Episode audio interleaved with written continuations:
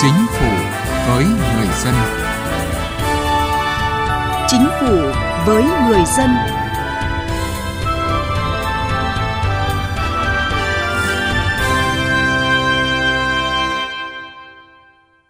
Thưa quý vị và các bạn, đói nghèo là một vấn đề có tính toàn cầu. Đối với nước ta, đói nghèo gây ảnh hưởng lớn đến sự phát triển bền vững. Xóa đói giảm nghèo, khuyến khích làm giàu chính đáng là một chủ trương lớn của Đảng và nhà nước ta. Thực tế cho thấy trong những năm qua công tác xóa đói giảm nghèo đã đạt được nhiều thành tựu nổi bật. Hệ thống chính sách pháp luật về giảm nghèo được ban hành khá đồng bộ toàn diện. Hàng triệu hộ gia đình đã thoát nghèo, nhiều hộ có cuộc sống trung bình khá giả. Nhiều địa bàn nghèo thoát khỏi tình trạng khó khăn, một số địa bàn đạt chuẩn nông thôn mới, tỷ lệ hộ nghèo giảm nhanh.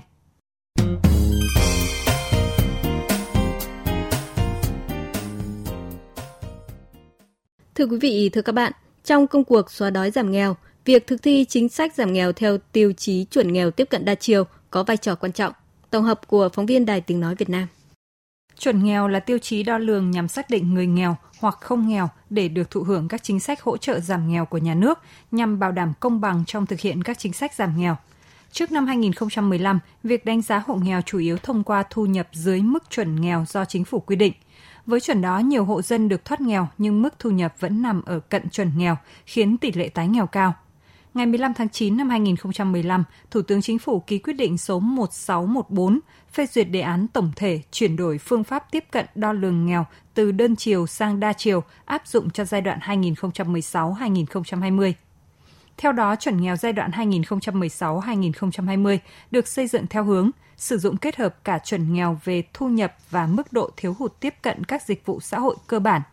Tiêu chí đo lường nghèo được xây dựng dựa trên cơ sở các tiêu chí về thu nhập bao gồm chuẩn mức sống tối thiểu về thu nhập, chuẩn nghèo về thu nhập, chuẩn mức sống trung bình về thu nhập.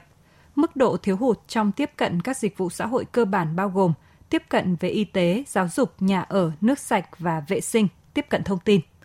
Ngày 15 tháng 3 năm 2021, Chính phủ ban hành Nghị định số 07 quy định chuẩn nghèo đa chiều giai đoạn 2021-2025.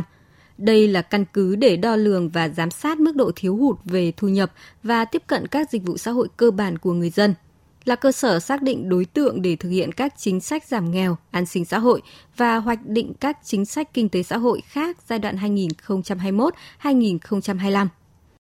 Chương trình mục tiêu quốc gia giảm nghèo bền vững giai đoạn 2021-2025 đã đưa ra mục tiêu tổng quát giảm nghèo đa chiều có tính bao trùm, hướng tới sự bền vững, hạn chế tái nghèo và phát sinh nghèo, hỗ trợ người nghèo, hộ nghèo vượt lên mức sống tối thiểu, tiếp cận các dịch vụ xã hội cơ bản theo chuẩn nghèo đa chiều quốc gia, nâng cao chất lượng cuộc sống, phấn đấu tỷ lệ hộ nghèo theo chuẩn nghèo đa chiều duy trì mức giảm 1 đến 1,5% một năm, tỷ lệ hộ nghèo dân tộc thiểu số giảm trên 3% một năm, 30% huyện nghèo, 30% xã đặc biệt khó khăn, vùng bãi ngang, ven biển và hải đảo thoát khỏi tình trạng nghèo đặc biệt khó khăn.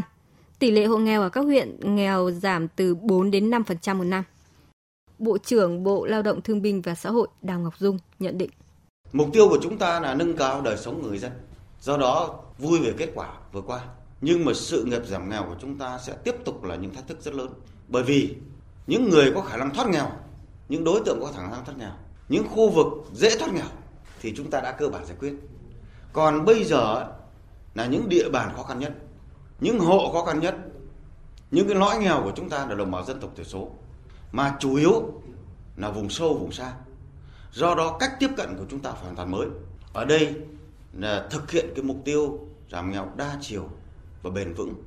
Cộng thêm yếu tố nữa, là yếu tố bao trùm.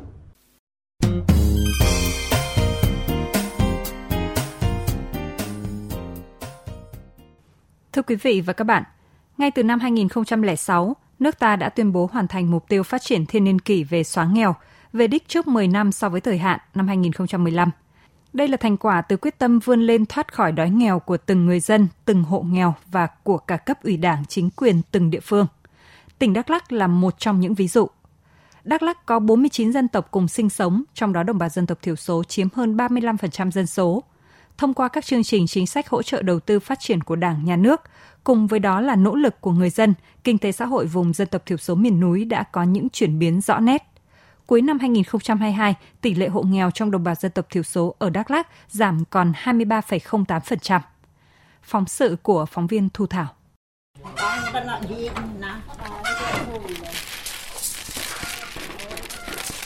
Trong căn nhà dài bên bếp lửa, gia đình ông Ichenie ở buôn Chí A, xã E Tun, huyện Chư Mờ Ga, tỉnh Đắk Lắk, hào hứng kể về vụ cà phê được mùa. Theo ông Ichenie, gia đình gắn bó với cà phê nhiều năm.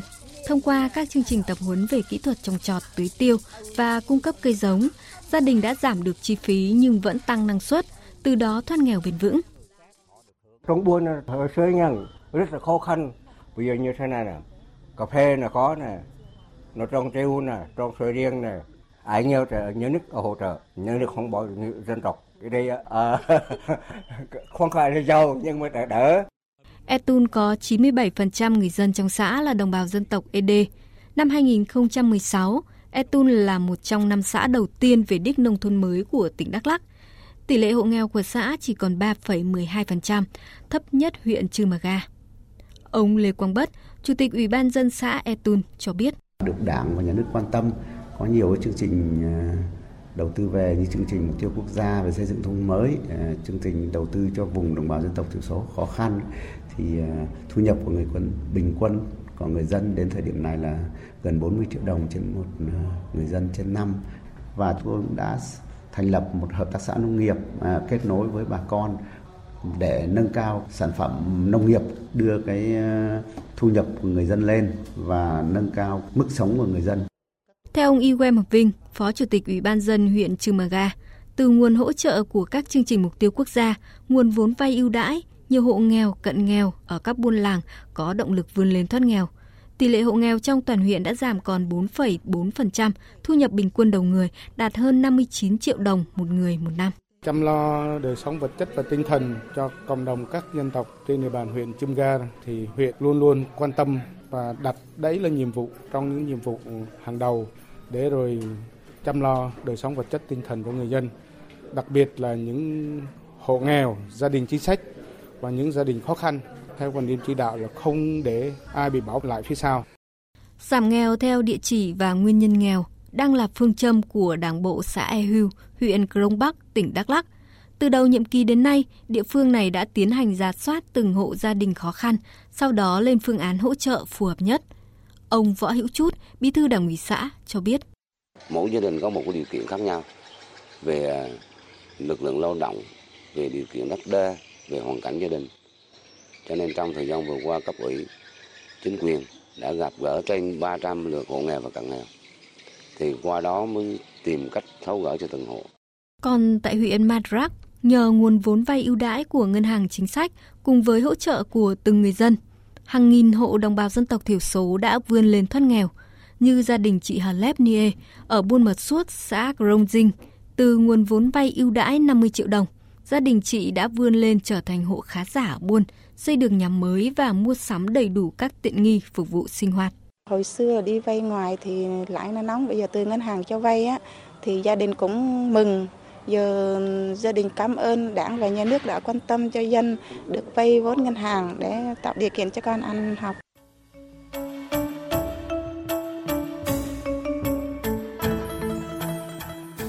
Sau gần 3 năm triển khai thực hiện các chương trình mục tiêu quốc gia, diện mạo nông thôn ở Đắk Lắk ngày một khởi sắc đời sống nhân dân vùng đồng bào dân tộc thiểu số cũng từng bước được cải thiện. Các chương trình giảm nghèo cho vùng dân tộc miền núi cùng nhiều chương trình mục tiêu quốc gia đã và đang được triển khai tới từng buôn làng. Giai đoạn 2021-2023, tổng vốn ngân sách nhà nước giao thực hiện các chương trình mục tiêu quốc gia trên địa bàn tỉnh Đắk Lắk là hơn 3.400 tỷ đồng. Đây sẽ là nguồn lực để giảm tỷ lệ hộ nghèo, nâng cao đời sống vật chất, tinh thần của người dân, đặc biệt là đồng bào dân tộc thiểu số.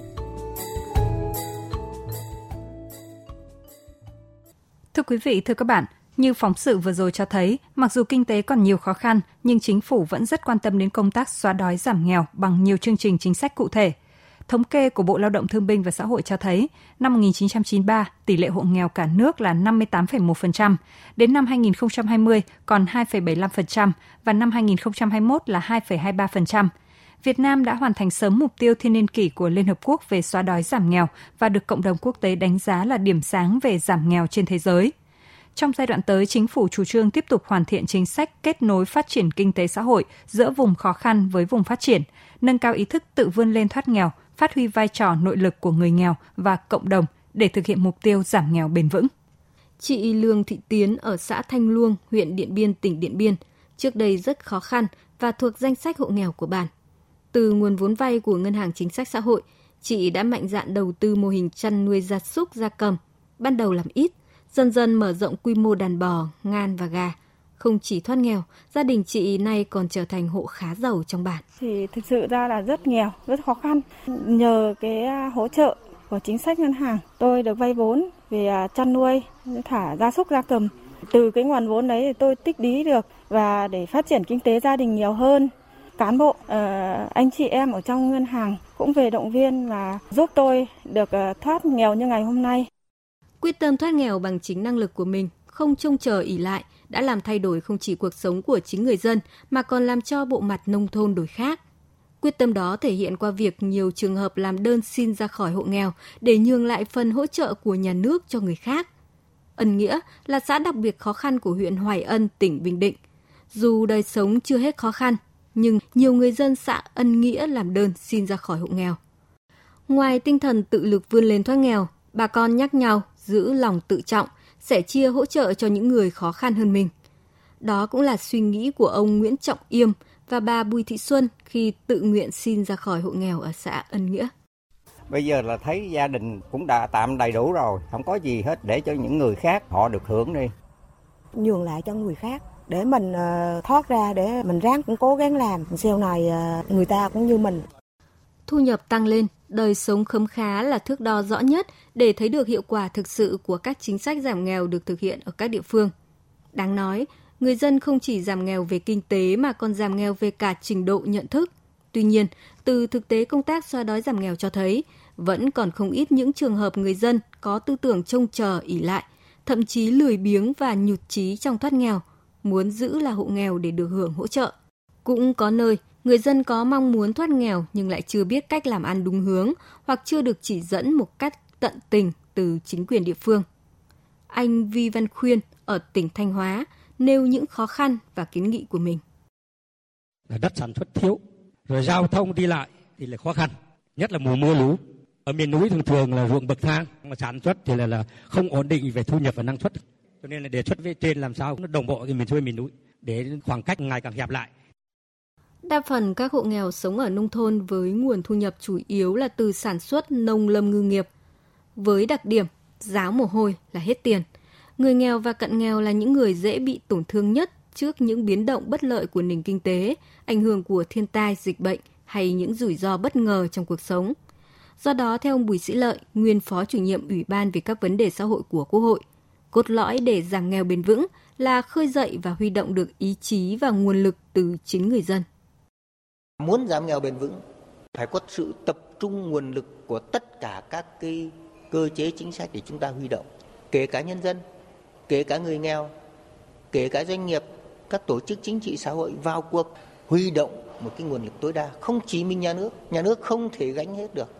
Và chính bản thân người nghèo cũng phải vươn lên để tạo ra cái sức mạnh để công tác xóa đói giảm nghèo có tác dụng thực sự trong cuộc sống, còn nhiều việc phải làm.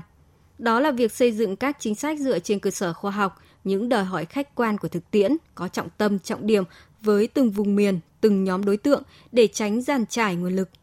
Đó là việc tổ chức thực hiện quyết liệt nhưng cần có tâm để đồng bào nghèo thay đổi nhận thức, không cam chịu phận nghèo, từ đó thoát nghèo bền vững, phát triển bằng chính sức lực và trí tuệ của họ. Thưa quý vị, chương trình Chính phủ với người dân xin kết thúc ở đây. Chương trình do biên tập viên Thúy Hà biên soạn. Cảm ơn quý vị và các bạn đã quan tâm theo dõi.